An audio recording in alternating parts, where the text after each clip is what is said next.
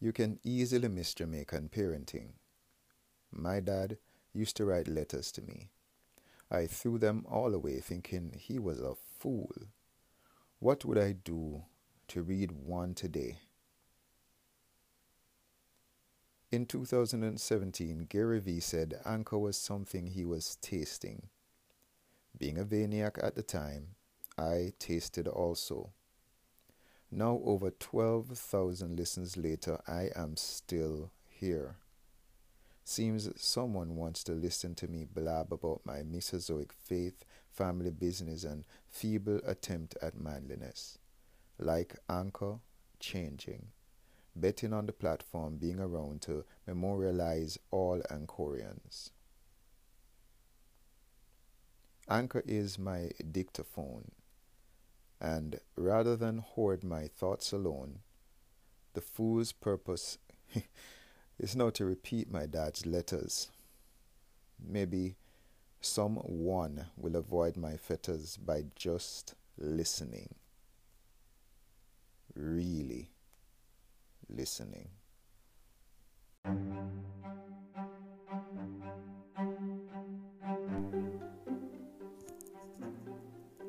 Is the New Testament a cult classic? Lincoln here from Turn to Burn of FamTFamily.com's Transformational Man Cave, where we encourage males to crush effeminacy and aspire to domestic excellence. We do this through audio rallies, some people say podcasts, as well as poetry. And uh, now we have online courses, etc and we're bringing you another divine downloads. This is FamTFamily.com's Biblical Muse for the Confused, where we help biblically literate males to address touchy Bible or theological issues. Today we're touching on the issue of the New Testament, whether this is a cult classic or whether there is something uh, authentic or genuine about the New Testament. Thank you for your attention today. Christianity is a cult, as at its core, it's anti world. And world here speaks to the mainstream view of life. However, a cult can be true or demonic. Christ or Jesus of Nazareth, as the anchor of the entire scripture, makes the New Testament credible. And you can look at uh, John 5 39 um, amidst other references that can be provided. Now, Jesus of Nazareth, as the Christ, the Messiah, the Savior of humanity, taught that he is Savior humanity through the Hebrew race. He taught that he, Jesus, is truth. And this dovetails with how traditional Jews or Hebraites see the Old Testament, the Hebrew Old Testament, they call the Tanakh. Demonic cults, however, are aligned with lies, deliberately to exploit people using some kind of authoritative source, sometimes a book like the Holy Bible. The point is made by many traditional Hebrews that the Christian faith is a ripoff of Judaism that we catapult into Christianity from the Tanakh, from the Hebrew Old Testament. And Jesus and his followers misquote and deliberately manipulate people through using the Tanakh or the Hebrew Old Testament as an authoritative source.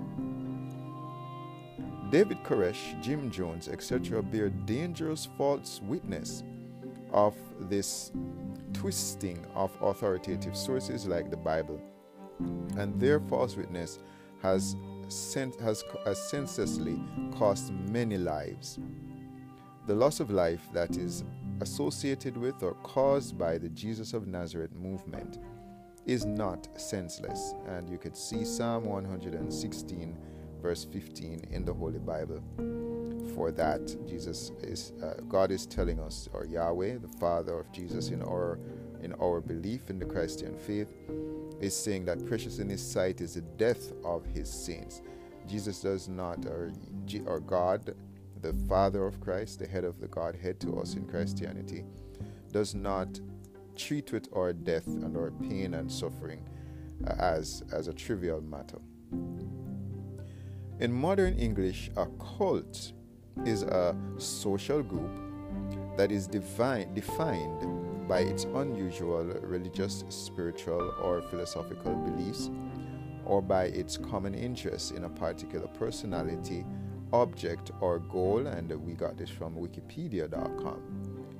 And we hope that those of you who can will help them to stay online by contributing to them. So, the Jesus of Nazareth movement is definitely a cult, as per this definition above from Wikipedia. The HBO docu-series The Vow says that cults, although all distinct, tend to flourish by appealing to self improvement, community, and vulnerable people. The Jesus of Nazareth movement definitely checks those boxes as well and has flourished for over 2,000 years.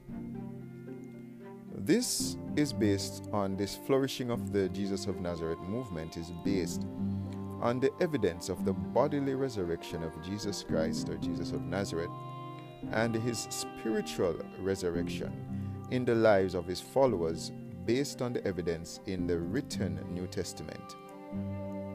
Now let's review some reasons from this HBO series, The Vow, for this gospel quote unquote cult's growth. Number one number one reason, self-improvement. Jesus of Nazareth, Christ, taught about self-improvement. However, he did this in a selfless and an eternal sense. He immediately, this is Jesus of Nazareth, immediately, however, promised hardships, suffering, uh, sacrifice, persecution as the means of self improvement. You can see Matthew 10, verse 39, uh, Revelation 2:10, etc. I'm pretty sure you're not that interested in some of the details at this time.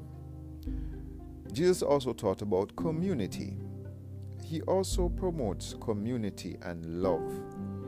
And you can see Mark 13, 34 to 35. Other references can be provided for those who are so interested. He, Jesus of Nazareth, sees community centered on the Godhead, the Godhead here being the highest community of divine beings, or the most powerful beings, the beings that created the heaven and the earth, according to Genesis 1, verse 1. Jesus sees community centered on these, this community called the Godhead as the only eternal form of community. The Hebrew Old Testament, or Tanakh, showed a people who continued to flourish as a nation when they lived around the Ark of the Covenant. The Ark of the Covenant being the representation of the actual presence of the Godhead.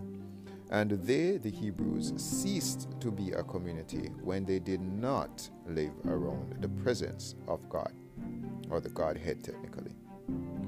So, Christ or Jesus of Nazareth doesn't just promote community, because we know there was another community called Babel.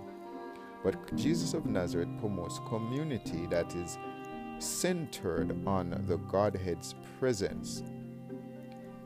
The third element from the HBO series The Vow says that successful cults flourish based on a focus on the vulnerable. So, vulnerability is another issue that we want to explore. So we looked previously, just for those that just want to keep track of where we are.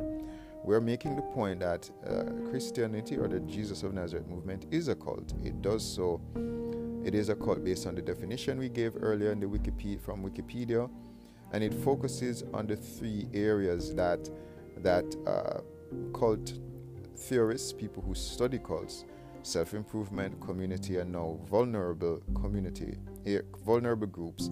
By fl- focusing on these three areas, this is a part of the fertilizer that causes this cult to grow, according to cult, uh, cult theorists. So we're now focusing on vulnerability. Jesus of Nazareth also promoted honoring the vulnerable elements of the community. When you look at Matthew 5, etc., he focuses heavily on poor, on those that are suffering, etc. Jesus of Nazareth identified with the vulnerable and sinners, so much so that the Traditional Hebrew religious leaders called him a friend of sinners. Matthew 9 9 to 12. Other references can be provided. However, what makes the Jesus of Nazareth movement that worships this resurrected Hebrew, Jesus of Nazareth, not a demonic or heretic cult or a divine lie?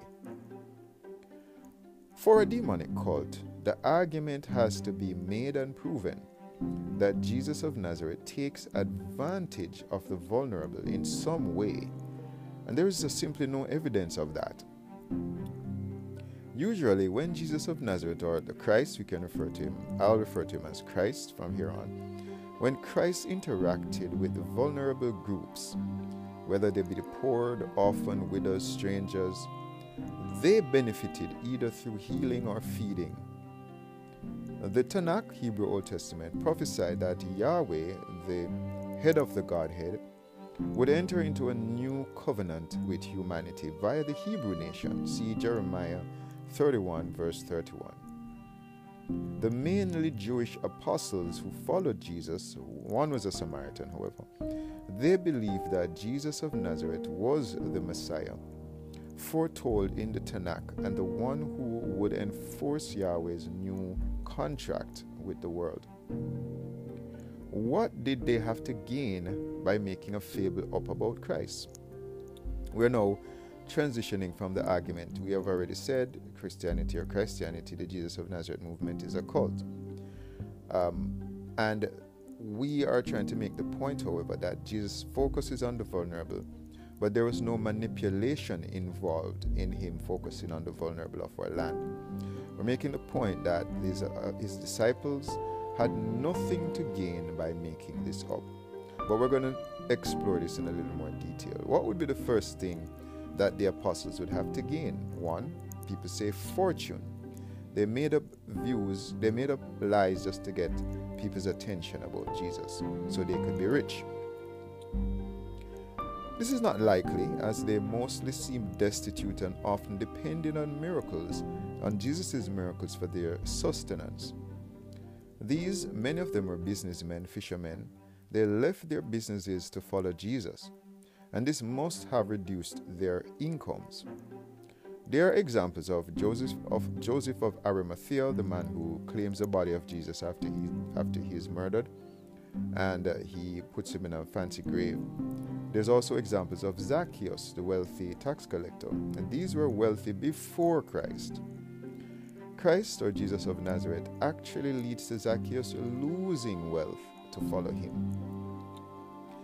The second reason people say the disciples could have made up the stories about Jesus and this is a heretic cult is that they were interested in a rebellion against the Romans.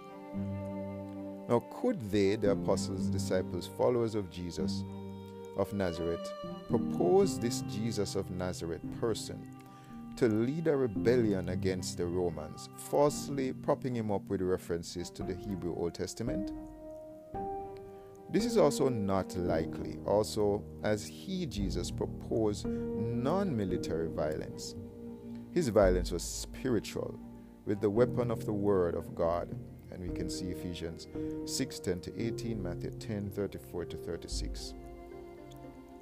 Jesus' kind of revolution and rebellion would not result in rapid political or military freedom their quote unquote heretical use of the Tanakh would also be exposed against the Hebrew fanatical and the dogmatic surveillance of how their scriptures, the Hebrew Old Testament, is used and taught in their community. A very, a very influential and some say the top religious group at that time, the Sanhedrin Council, as well as the Sadducees and Pharisees, we can give more information on that, if you need, they were active watchdogs of the letter of the Tanakh, the Hebrew Old Testament. It's also not likely that the followers of Jesus used Jesus of Nazareth as a religious prop to rebel against Rome. As Acts 5 in the, in the Holy Bible showed at least two previous failed coup attempts against the Romans You can see Acts 5 33 to 39. There is also a history of the Maccabean revolts, which also were defeated.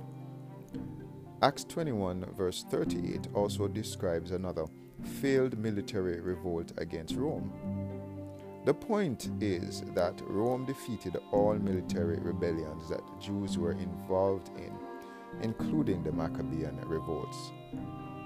However, the most successful revolt was that of the Jesus of Nazareth cult, if you want to call it that. That is the claim that we're making as Christians.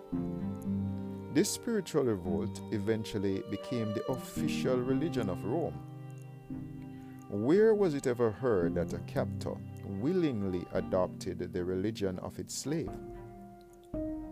In 323 AD, Roman Emperor Constantine adopted the Roman Catholic version of the religion. Many people don't see Roman Catholicism as authentic Christianity, but it is an offshoot.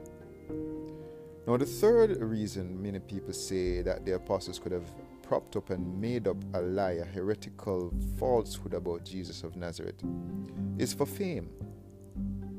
Now, maybe this is true, as they all have become famous, or properly the word should be infamous.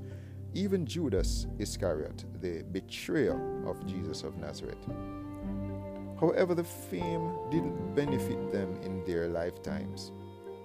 In fact, the fame contributed to all their persecution and almost genocide of the early Jesus sect cult community. Peter, one of Jesus' top disciples, was recognized as being with Jesus of Nazareth in the Hebrew community, Acts 4:13, and Peter was ostracized for his association. The evidence therefore shows that the Jesus of Nazareth movement matches the main characteristics of what is called a cult, as it is indeed an unusual community of people who are obsessed with an unusual Hebrew Jesus of Nazareth.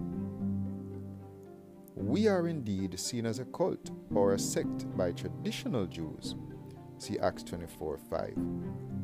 The world, those in the mainstream view of life, sees us as heretics as we are a separate community, as Christ's kingdom is not of a worldly or of zeitgeist principles, principles of the spirit of this age.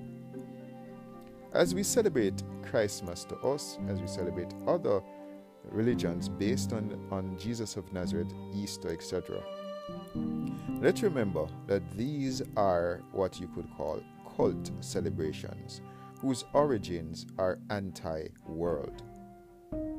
We are making a statement that when we celebrate Christmas, Easter, etc., these are basically slaps in the face of the mainstream society that a cult that is obsessed with this man, Jesus of Nazareth, are promoting.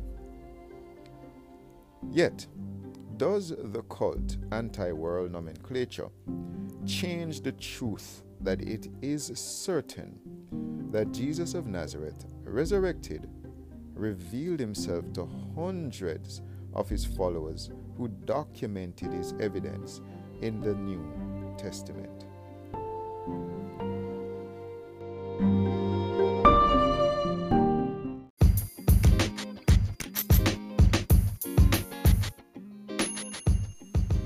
You or someone you know are interested in buying, selling, or investing in real estate in Naples, Florida. Give Rashid Wellesley a call at 239 207 2955. That's 239 207 2955.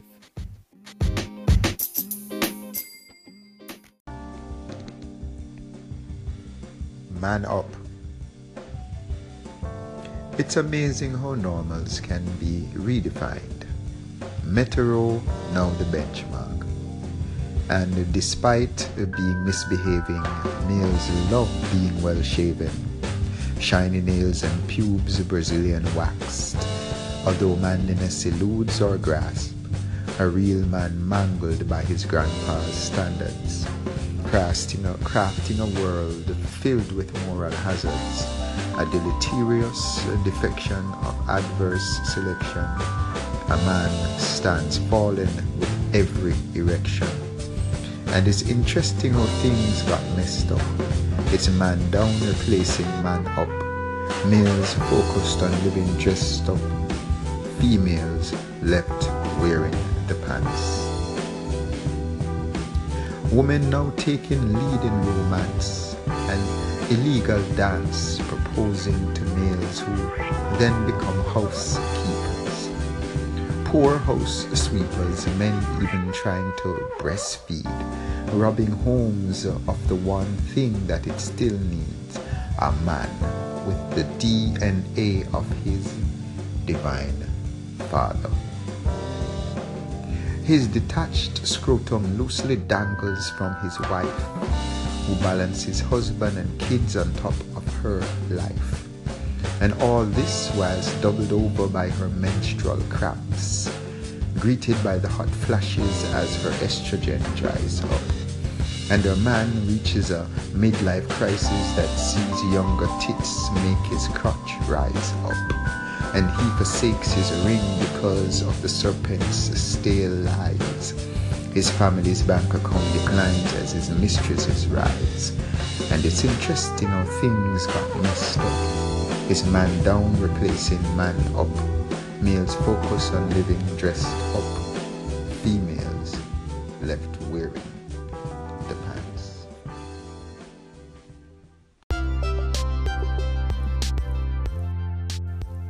Lincoln here from Turn to Burn. Thank you for coming to the end of another manliness rally with us. If you need assistance in implementing and executing or following through on the proposals, on the suggestions, on the hints that we gave you today, we encourage you to visit us at famtfamily.com and to sign up for one of our messianic programs. We also encourage you to join our Facebook family at our Facebook handle, FamTStrong. You can also email us at connect at famtfamily.com. Lincoln encouraging you to have a great day today, crushing effeminacy while rob God and this world of you and your family. And until next time, be nuclear.